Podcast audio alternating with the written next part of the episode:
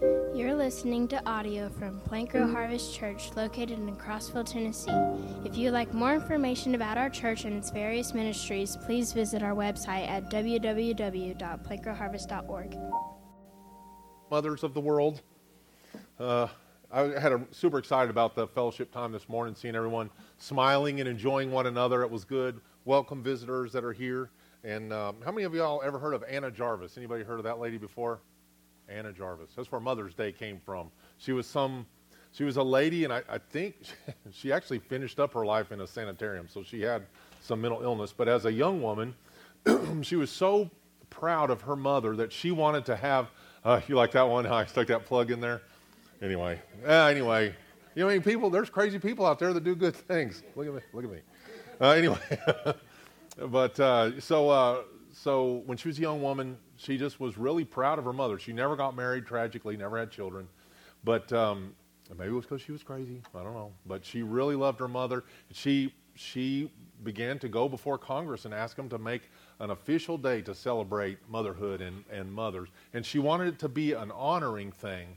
But she got frustrated as time went on because it immediately became this commercial success for florists because they could sell a certain flower. I can't remember what the flower was, but uh, they could sell this one certain flower, and they just got to selling gobs of these flowers. And so then she went back to Congress and tried to get them to get rid of Mother's Day. But it was such a commercial success that uh, um, that it never went away. It's the it's the highest phone traffic day of the wor- of the year, and I mean everybody's got a mother and they all want to talk to them. So.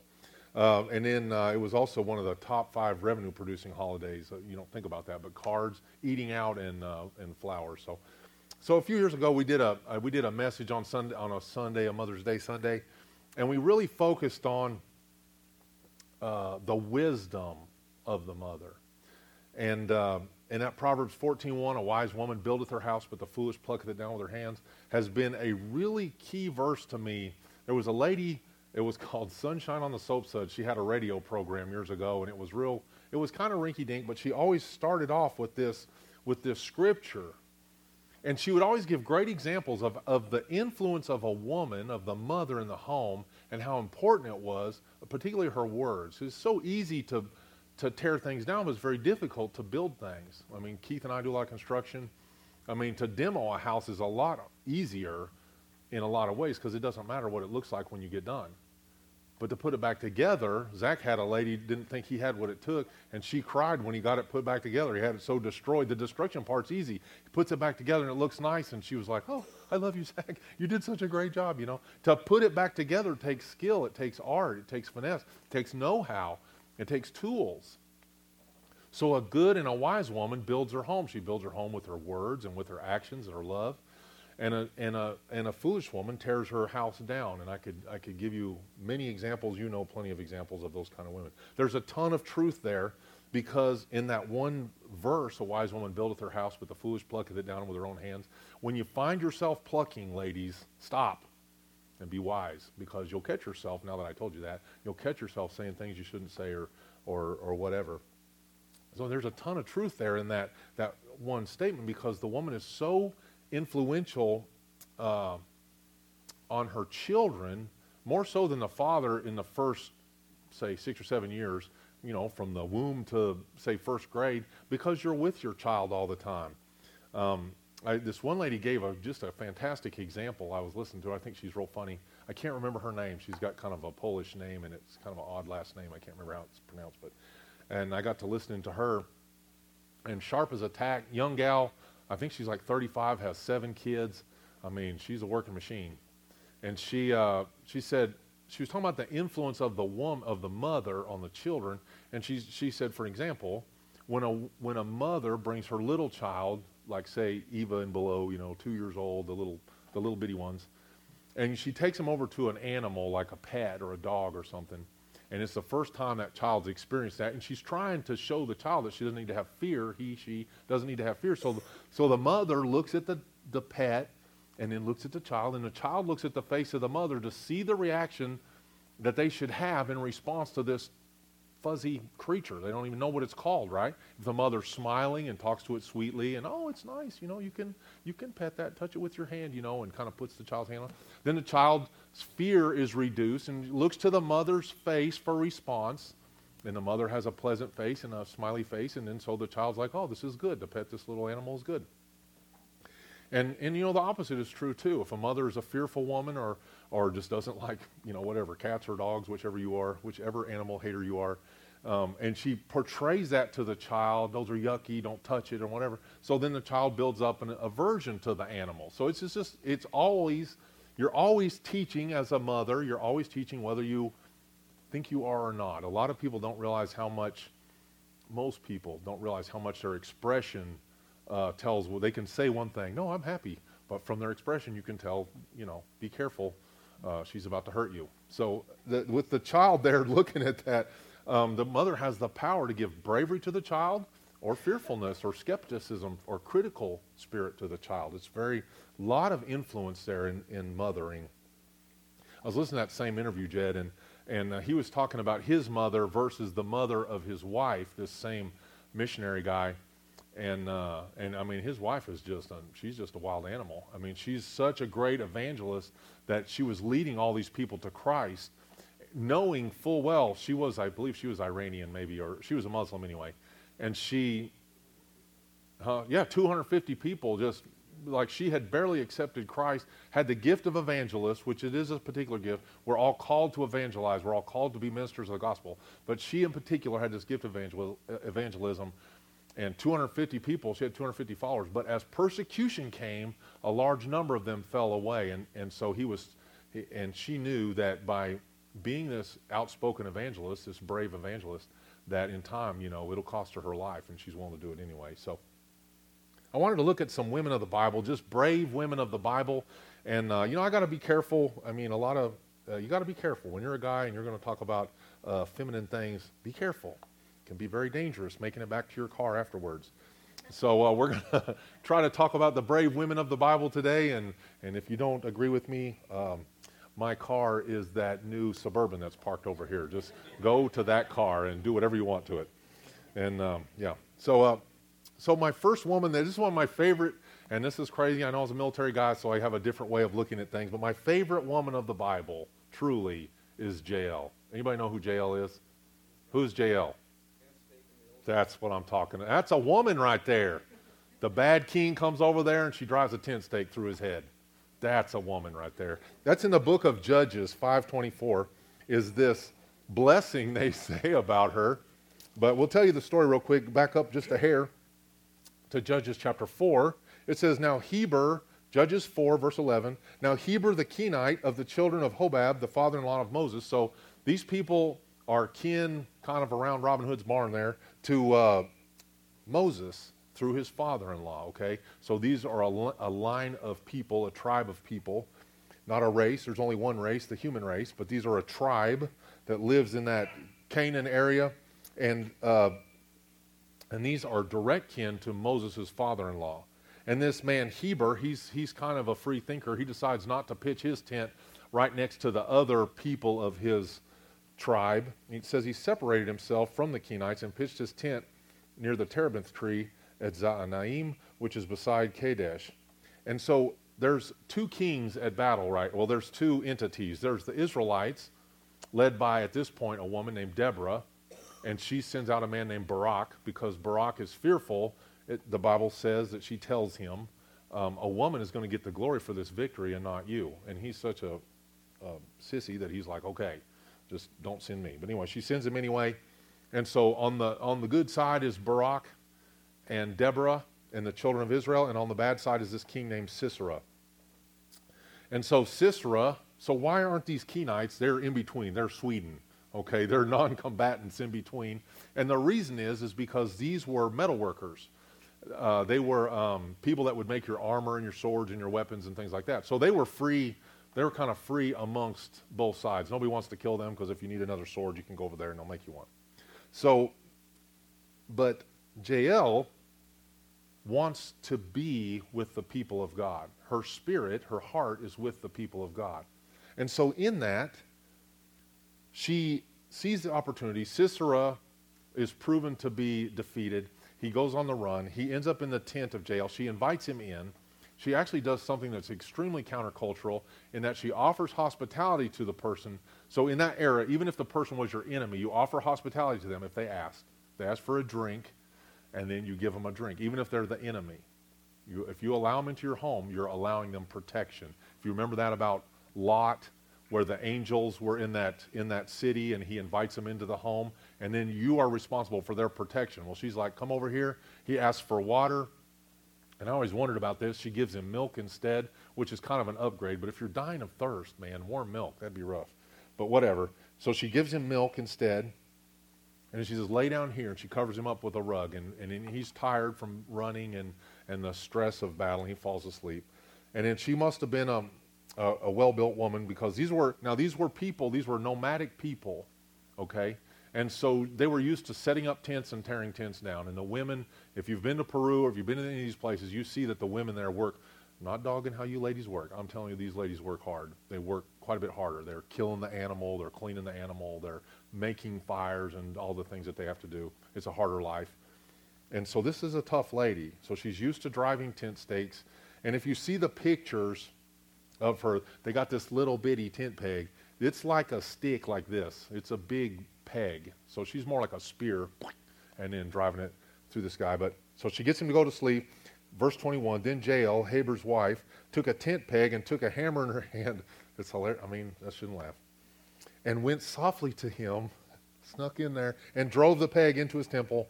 And it went down into the ground. She didn't mess around, man. She completed the job. Drives it down into the ground, for he was fast asleep and weary, so he died. That was that was that's a woman right there. So uh, so, so she was desiring, she sees the issue of people that are coming up against God's people. And in her heart, she desires to be with God's people.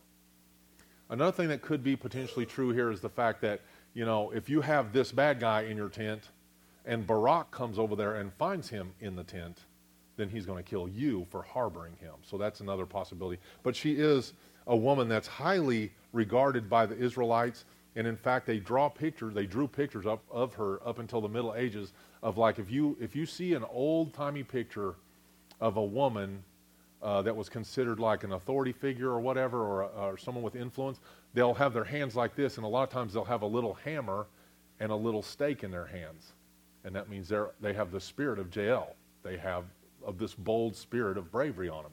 And uh, there was quite a few pictures. If you want to look that up on the interweb, you can find that. But look at this blessing, Judges 5, verse 24. What a man to be to have any kind of blessing pronounced over you like this would be absolutely incredible. Most blessed among women is Jael, the wife of Heber the Kenite. Blessed is she among women in tents. She asked, he asked for water, she gave him milk. She brought out cream in a lordly bowl. She stretched her hand to the tent peg, her right hand to the workman's hammer. She pounded Sisera. She pierced his head. She split and struck through his temple. At her feet he sank. He fell. He lay still. At her feet he sank. He fell. Where he sank, there he fell dead. And then the song goes on to mock Sisera that his mother's at home thinking he's doing good, and um, he was actually destroyed. So her heart is that Acts 5:20 29 obey God rather than man heart. And she sees her actions as doing whatever it takes to protect her family from the wickedness of Sisera and to, and to maintain her household. She's a wise woman. She's a wise woman. She's caring for her family. And in, and in hearing this and the next one I'm going to tell you, what I want you to see is not everybody lives like we live. Um, and I want you, as women of our fellowship, to not become so civilized, ladies, that you're not willing to do whatever it takes to be brave. Don't become so civilized that you're not willing to do whatever it takes to be brave. And we're going to see some things as we get towards the end of this of why we got to we got to brave it up a little. So the next Old Testament heroine I want to tell you about is not really on on the good side so called. That's in 2 Samuel 11. In 2 Samuel 11 you'll see that's the story of where David starts going downhill. That's in 2 Samuel 11. But it's described in there of a battle against the, na- the countrymen of Rabbah in 2 Samuel 11. Uh, let's see what the verse is. uh, verse 21, is where we hear about this woman. She's an unnamed woman. And so David's men go against this wall. This is where Uriah the Hittite is killed. And in the same battle, you have these people defending their fortress, and this woman throws an, a, a millstone over the wall and it kills a man, hits him on the head and kills him. That's a good woman. Because what she's doing is, in the defense of her nation, she's doing whatever it takes to fend off those that are putting her people, her family, or whatever countrymen at harm. We don't really see that. We, we read that and we think that that's an outlier. But I mean, there's a little mama bear in there and every woman. You put her, I mean, you hear of women lifting cars off of children when they're in danger. That's, that's what happens. When everything's at stake, that's what you got to do. She's doing what you have to do. Don't be so civilized that you're not doing whatever it has to, whatever it takes to be brave. She's doing what she's got to do. She's defending her people, her children, against those that are coming to attack. So you remember in the Old West, just uh, we won't dwell on this too much because I want to go uh, a more positive direction here. But in the Old West, you know, you remember those ladies um, that uh, you know they, when they had the old single shot muzzles, muzzle loaders, and so they would maybe have one or two of them, and so they're fending off the Indians. So the woman's in the back loading the muzzle loader, and then handing it to the husband. He shoots that one, she loads that one, he shoots the next one, she loads that one. It's what you got to do. What you got to do sometimes. We have been so blessed. Man, we have been blessed in this nation. Since before World War II, we've never, ever had people, well, since the, the War of Independence from England, we've never had to fight off another nation in our own land. And women haven't had to go to the battlefronts and fire weapons and and kill people that are trying to harm their family. We are blessed by God. If you don't believe that America was a once God blessed nation, then I'm sorry, but you're, you're terribly mistaken. We have been blessed by God and uh, to not have to do that. And I, I wonder if those days are coming to an end. But when we see bold women doing bold things, we don't need to slight them or demean them. One of my favorite ladies around here, most of you probably don't know her. Her name is uh, Nancy Baldwin. She's kin to Jimmy, kind of distant kin to Jimmy's dad. And this is a rough old girl. She's big, she's tough, and she runs cattle. And I've seen she pulled a calf for me one time. I was gone, and, and, and she come over to the house, and um, um, she's not a supermodel, but man, that's a real woman right there. She can make it happen. She does what it takes. She had a hay bale fall on her, and it broke her neck, and she was face down under this hay bale for about four hours before somebody saw her hair sticking out from underneath it and, um, and they got her out of there and fixed her up. In about three months, man, she was back at it. She's tough as a boot heel. Don't slight Nancy Baldwin because she doesn't, you know, have pretty makeup on and, you know, nice fingernails and whatever. Know that she's doing what she has to do to take care of her family. She takes care of her mother, who just recently passed away, who was blind. And so she was working this farm to care for her. She actually retired from a, a nuclear engineer um, to be a farmer, to take care of her mother. So she's doing what she has to do. She's a bold woman. So, while the man should be the primary protector in the home, uh, a wise woman builds her house, and that includes taking care of her house, doing what she has to do to make it happen. Remember Rahab in the Old Testament? Again, the concern for her family. She sees that God's people are coming in and that they're ultimately going to be the victors in this. Rahab does what she has to do to care for her family, and then eventually she ends up in the lineage of Christ. Rahab the prostitute. There's no limit to what God can do. There's a lady named Esther, we remember, again, does what she has to do to care for her people, for her nation. Jehoshabeath is her name. It's in 2 Chronicles 22. She steals the future king Josiah from another, I believe it's Satan, indwelling men, another lady that was wanting to kill off this line of David.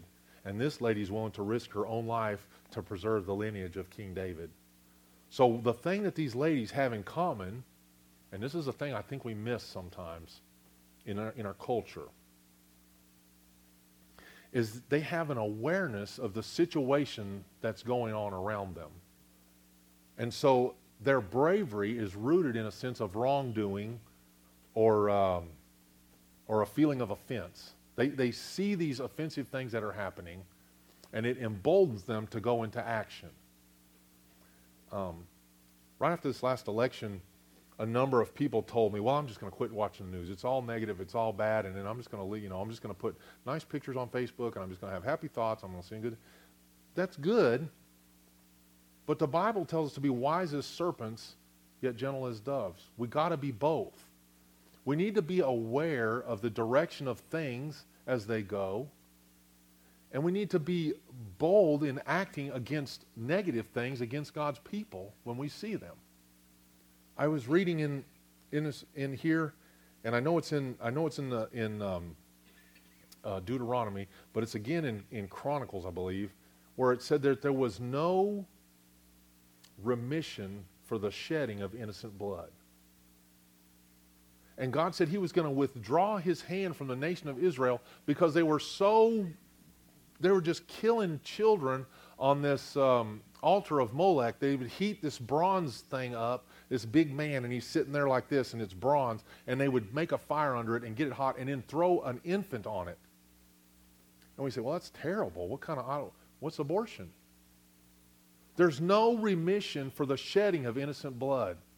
And yet in our nation, we've shed innocent blood for ever how many years. It's pitiful. It's shameful. But God's people have been largely silent. And those who have spoken up have been mocked by other believers. Well, can you believe that guy? Man, he can't even stand to be around that guy. All he talks about is, you know, how terrible abortion is. Man, God bless the truth tellers. God bless the prophets. We can't hide our heads in the sand and be bold. It's the one that runs to the sounds of the gun that wins the, the Medal of Honor. It's not the one who hides in the ditch and hopes he doesn't get shot. Maybe you give your life, maybe you don't. But these ladies were willing to risk their own lives, if need be, to right wrongs, to protect the innocent, to defend the lives of their families and even their, their communities. You got to watch the. Dave told me this this morning. It's kind of funny, but you know, you know, in magic, you know, they say to you know keep an eye on what both hands are doing because they get you watching this hand and this hand over here is doing something else, and then ta-da, they got the bird or whatever. And that's what goes on a lot with political things or the news a lot of times. Something terribly negative can be happening over here, and then they'll start throwing out a bunch of something else over here and distract our attention. And we end up looking at this instead of looking at what's really happening. And God's people are as weak in this as anyone. So beware the, the magic two hands. Watch for both hands. See what they're doing. See what the world's doing. See how it's leading our children away. See how it's leading young adults away. See how the, the influence of the things of the if it's the internet or television or whatever that you're putting in your mind, see how it's leading you away from following the Lord with your whole heart. The Bible portrays godly women as caretakers. And so if we go from the Old Testament, let's go to the New Testament now. So they're caretakers of Christ. We really see that. I was going to go that direction, but maybe we'll do that next year. But uh, they're, they're such caretakers. If you see the total number of ladies in the New Testament and how they care for either Christ, the disciples, or the, uh, the, the missionaries, as you get Paul and Peter and they start going on the missionary journeys, women at woman after woman after woman, inviting them into their homes, feeding them, caring for them, providing them with money. Some women are single women, some are widows, some are married. And one of my favorite, so Jael's my favorite Old Testament lady. Lydia, Acts chapter 16, is my favorite New Testament lady. So let's go there. Acts 16.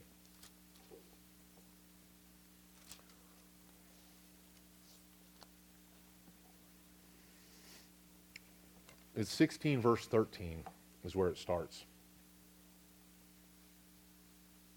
So the Bible portrays these godly women in the New Testament as caretakers of Christ, devout in prayer, humble in service, careful in word, and strong in evangelism. So when we see Lydia crop up here, this is a true Proverbs 31 woman right here.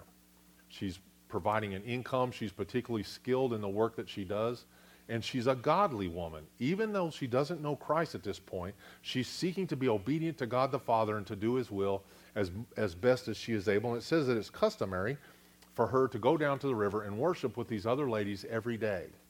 Verse 13. 16, verse 13. Acts 16, verse 13. And on the Sabbath day, we went, Paul speaking, and his associates, we went out of the, we went out of the city to the riverside where prayer was customarily made. And we sat down and spoke to the women who met there. Women don't have the same rights in this neck of the, this day and age, this time, as men did. They had this outer court that they could meet in, but not the inner court. They couldn't gain access to God like the men could. And so they chose to work, and also it was somewhat dangerous for them. And so, uh, so they chose to go to this other place. It's safe to worship freely here by this river. Now, a certain woman, verse 14, named Lydia, heard us. She was a seller of purple from the city of Thyatira who worshiped God. The Lord opened her heart to heed the things spoken of by Paul. When she and her household were baptized, she begged us, saying, If you have judged me to be faithful to the Lord, come to my house and stay. And so she persuaded us. Verse 40 and so they went out of the prison and entered the house of Lydia. And when they had seen the brethren, they encouraged them and departed. So that's kind of, it's not a whole lot of information on the lady, but we see her crop up again in, in uh, Philippians. He gets a, he, she gets a shout out of encouragement because of how much she's cared for the church. But let's go to this right here. This lady, this seller of purple, she has a business, but her business is not who she is. That's what we talked about at the rescue mission um, on Friday night. What you do is not who you are. What you are is what you, whatever you are in Christ. Either you have relationship with Christ or you don't. Outside of Christ, then you're just a pile of dirt walking around. God said he made man, he created man from the dust of the ground, and that's all you are without Christ. But with Christ, you're a joint heir with Christ, a child, a son, a daughter of the Most High God, and sit in, sitting in the future at the right hand of Christ as he sits at the right hand of the Father. That's what you are. But other than that, you're not much. Lydia recognized immediately what she was. She was a woman of God and she, she heard. Her ears were open to hearing the gospel. When she heard the gospel, um, she immediately began to use her, she didn't quit her job and begin to follow Paul. She kept doing her job. She did her job very well. Do everything that you do as unto the Lord. Do it better than anyone else, feeling, uh, uh, feeling that sense of God observing you in all things that you do and do it very well. Just like if your father was watching you, how you do a much better job, young people, when dad's watching than when he's not. So she kept selling, and she she was like that um, uh, that evangelism method of Andrew. She hears the word, she immediately gets her household, verse 15, and they were baptized as well. So she hears the word, she tells them, You got to hear the word. She tells them, they hear the word. She's like, Let's all get baptized. And then she begins to lead them in that. And then she's so generous with her wealth. She cares for the missionaries, and she's immediately freed from fear. If we go back to that verse 40, you'll see that the reason he came to her house was because he just got let out of prison. So he's leading all these people to Christ, and then they capture him, and the and uh, this is the day that the the the um, the prison doors open, and the guard is fearful that they're you know that they're going to kill him. And so, uh, and Paul says, no, we're, we're here. Everything's cool. And uh, so he's released from prison. But you don't go to prison there just, it's not just like, you know, going down to the county library. There was some beating involved and, and that kind of thing before they get there. And so uh, then the multitude, it says, verse 22, rose up together against them, and the magistrates tore off their clothes and commanded them to be beaten with rods. And after they had laid many stripes on them, they threw them into prison, commanding the jailer to keep them securely. It was a rough night. And so this lady they get out of prison, and she's like, Well, come to my house. So now you're going to incur the wrath of the community around by bringing this person that they just beaten, that they've just convicted of this crime of preaching the gospel. And she's like, Well, come in my house. That's a brave lady right there. And then the last one I'll mention is Aquila and Priscilla from Acts 18:2. And as soon as they hear the gospel, they begin to pray, uh, begin to pray, grow spiritually, um, um, study the Word, um, and become close disciples of uh, Paul and of Christ. And they grow in the Word to the point, so wise in the Word, that when they see Apollos come, a man who's a godly man, they see him come, rather than watch him give a false word, they go to him in humility, but in boldness, and they tell him that the Messiah has in fact come. No longer do you have to baptize for the remission of sins, but you can baptize in Christ for a new birth and uh, telling him that and um, and they're able to lead Apollos, a godly man, into a greater ministry because they're able to lead him to Christ, lead him to the Holy Spirit. So that's another uh, solid one. That's Acts 18, 26, if you want to look that up. So I'm giving you those as examples. Everything in the Bible is written to us as examples for us in how to live. And so as a as a woman of God, I could look at any of those. You could look at any of those and and, and find positive traits of boldness, of bravery, of womanhood, But let's go to the godly woman in Titus 2. This is where I really want to settle because I want to finish in Titus.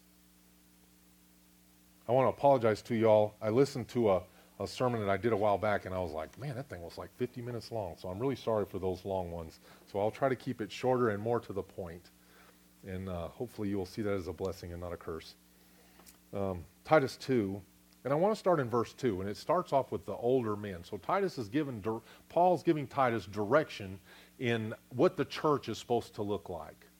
So all these guys are planting these small churches and they're doing this work out in these communities, but they really they really have no answers for people like, well, if I'm a Christian, why is that different from living like the world? And he's like, well, you can do this and this and this. You know, the book of Ephesians is a good example in that of just there's the old way and now live this way. And, and Titus and First and Second Timothy are these messages to pastors to encourage them in building the church. And Paul is an encourager. So uh, so it says in verse two, chapter two, verse two, Titus that the older men be sober, reverent, temperate, sound in faith, in love, and in patience. Patience, not impatient, in patience. And then the, the reason I read you that, because at the start of verse 3 it says, the older women likewise. So all the things that these men are to be, you're to be as a lady. The older women likewise that they may be reverent in behavior, not slanderers, not given much to much wine, teachers of good things, that they admonish the young women to love their husbands, to love their children, to be discreet, chaste, homemakers, good, obedient to their own husbands, that the word of God may not be blasphemed. And then it keeps on going with these with these positive traits. And then in verse three it says, uh, well, I'm not going to go there. We'll we'll get there in a second. Let's finish this one first. So two through five it tells these ladies how they need to be. Timothy or Titus, I want you to help build these ladies up in this way. Verse 3, it says, The older women likewise. Um, so all the traits that are needed in the men are needed in the older women as well. And by older women, I don't think there's an age on this. I think this is women that have experience with children already. So it's not like a 50 and up or 60 and up. It's just women that have experience with children versus those that are young mothers and are just, you know, whatever, even maidens are just coming into the faith or whatever. But these women that have experience, we'll call them experienced women, these experienced women likewise, are going to teach the young. I think this is one of the key verses in the Bible. It says these traits that are needed in men are desired in women as well. And not only that, that they would be reverent and not slanderers. You know, we're bad to talk about one another. Not given to much wine, keeping an orderly household where that's not your idol, that, that drinking is not your idol, um, not a slanderer, and a teacher of good things, and that they admonish the young women to do these things. Um, teachers of good things and admonishing the young women, and it says what it is uh, to love their husbands, love their children, be discreet, chaste, homemakers, good, obedient to their husbands, and the word of God, that the word of God may not be blasphemed. This takes great bravery in our world right now. A, a, feminist culture that rose up there in the 50s and 60s that said all the things that I'm not even going to go into that, but all the things that it said that actually demeaned women instead of putting them in their right order, right where they should be honored and and more, how much easier to love a woman like this with these traits than angry and bitter and desiring for divorce and desiring for authority and selfish and, and having these issues of idolatry and rebellion. The older ladies teach the younger ladies. You know, you know why this works? Irene, um, Renee's wife, Irene uh, Gonzalez, is a good lady. She'll be here. They'll be here in July, and she does a lot of ministry to ladies. She's an older lady.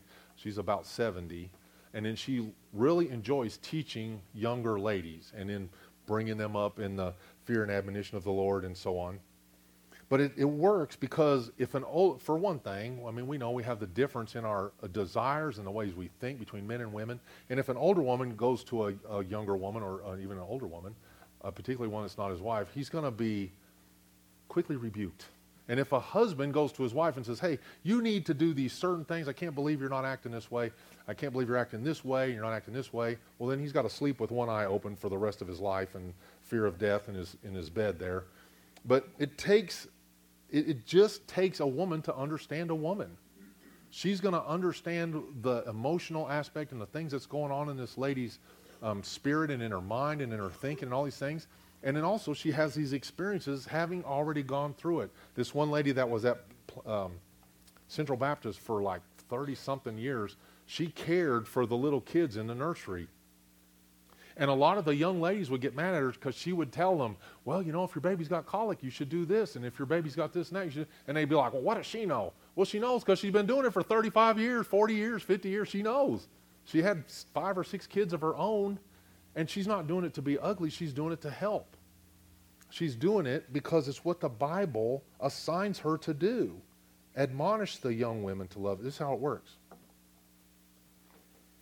If I know that you love me, you can, you can about say whatever you want to me. Right? If I don't know that you love me, or if I think that you kind of dislike me, which is not uncommon, you know, uh, whatever emotion that people have towards me, that's okay. But if I know that you love me, you can say whatever you want. Me and Zach, we have a good time. He dogs me, I dog him. It's, it's love. But if I know that it's just conflict and that you're telling me this because you're wanting to crush me or you're trying to injure me, then I'm not going to receive it in the same way. So when I have a relationship with an, with an older lady, I'm a lady and I have a relationship with an older lady, and I know that she loves me and she's looking at me and saying, I see this thing going on with your, with your husband, the way you talk about your husband. You say these negative things about your husband. And I used to do a similar thing, and it drove a wedge between me and my husband. She knows you love her,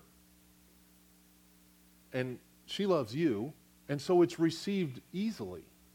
It doesn't come across as bullying or humiliating. It comes across as she cares and she wants me to succeed. And, and if I can take it, if I can hear it in the way that it's given to me, then everyone benefits. My marriage benefits. My husband benefits.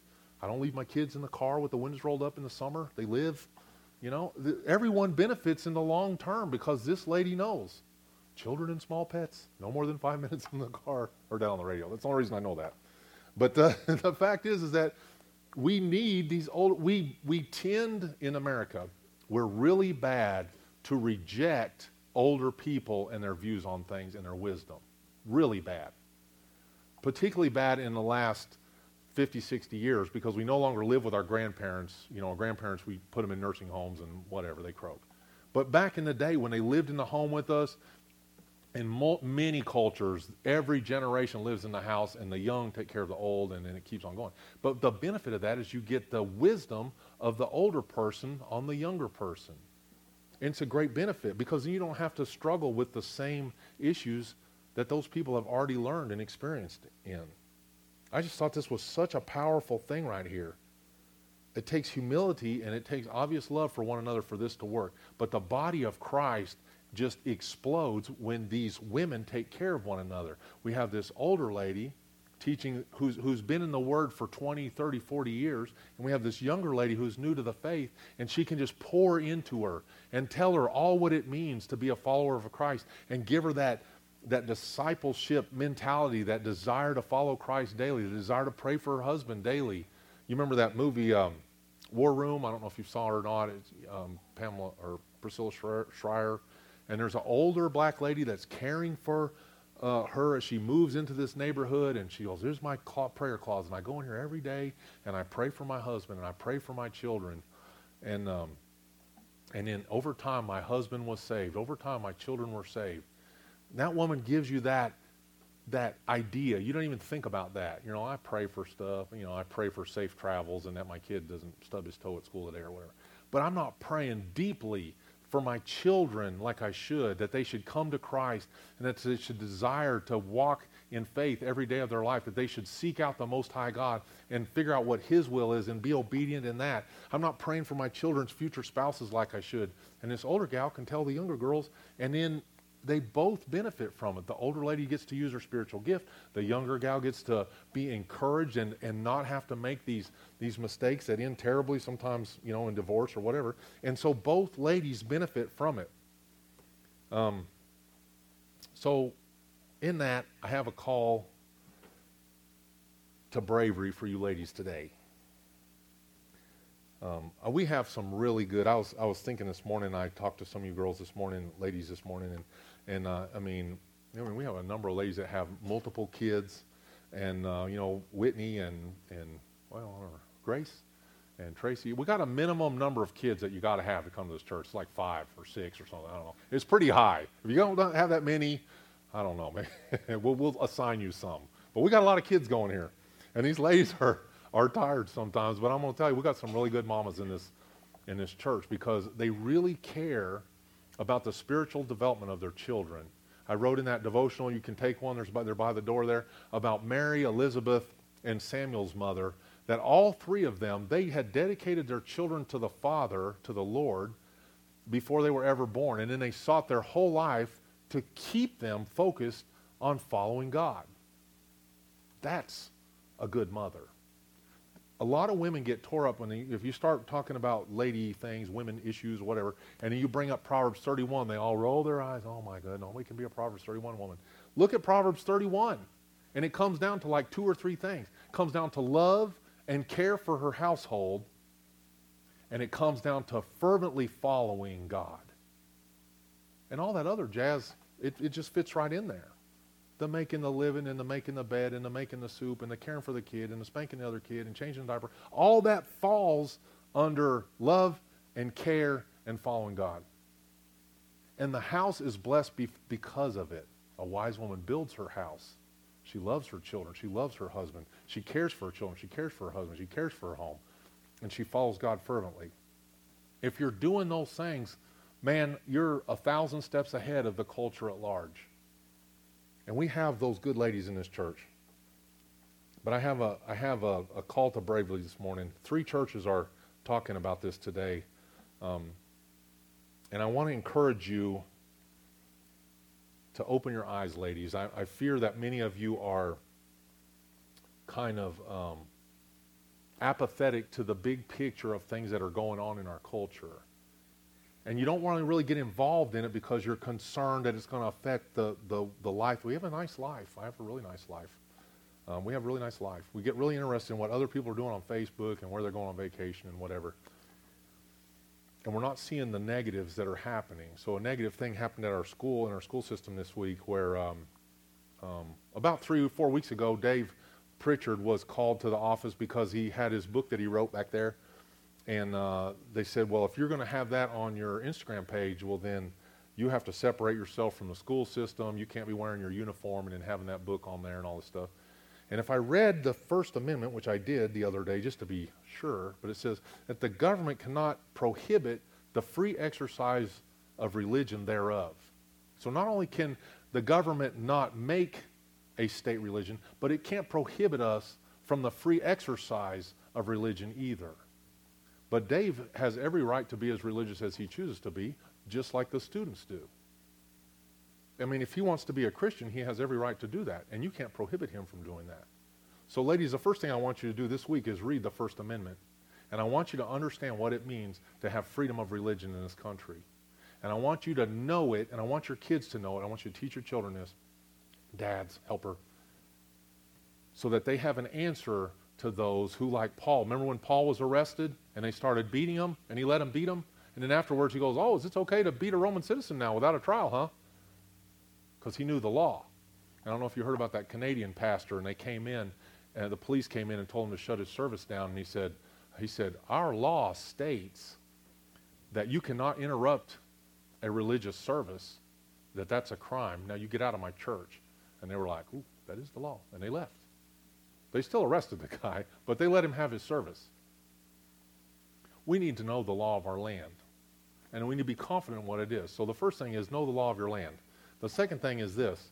So on Friday, or, or whatever, Friday, I guess, or Thursday or Friday of last week, previous week, they had a faculty meeting at Cumberland County Schools, and they had the teachers in there, and they asked the teachers, they told the teachers that if you see your students praying, that you need to separate yourself from your students. And if a student even asks you to pray with them, you have to tell them, no, I can't, and you have to move away. But that's prohibiting the free exercise of religion thereof, of every single person, including the teacher. And so I want you, ladies, in bravery, to speak out. You want to put stuff on Facebook? Put that on Facebook. Write to your school, whoever it is. What's the, what's the word there? School board member. I, I wrote mine and, and told her what I thought. She's yet to respond. That's okay. I was pretty nice about it too. But this is Cumberland County, Tennessee.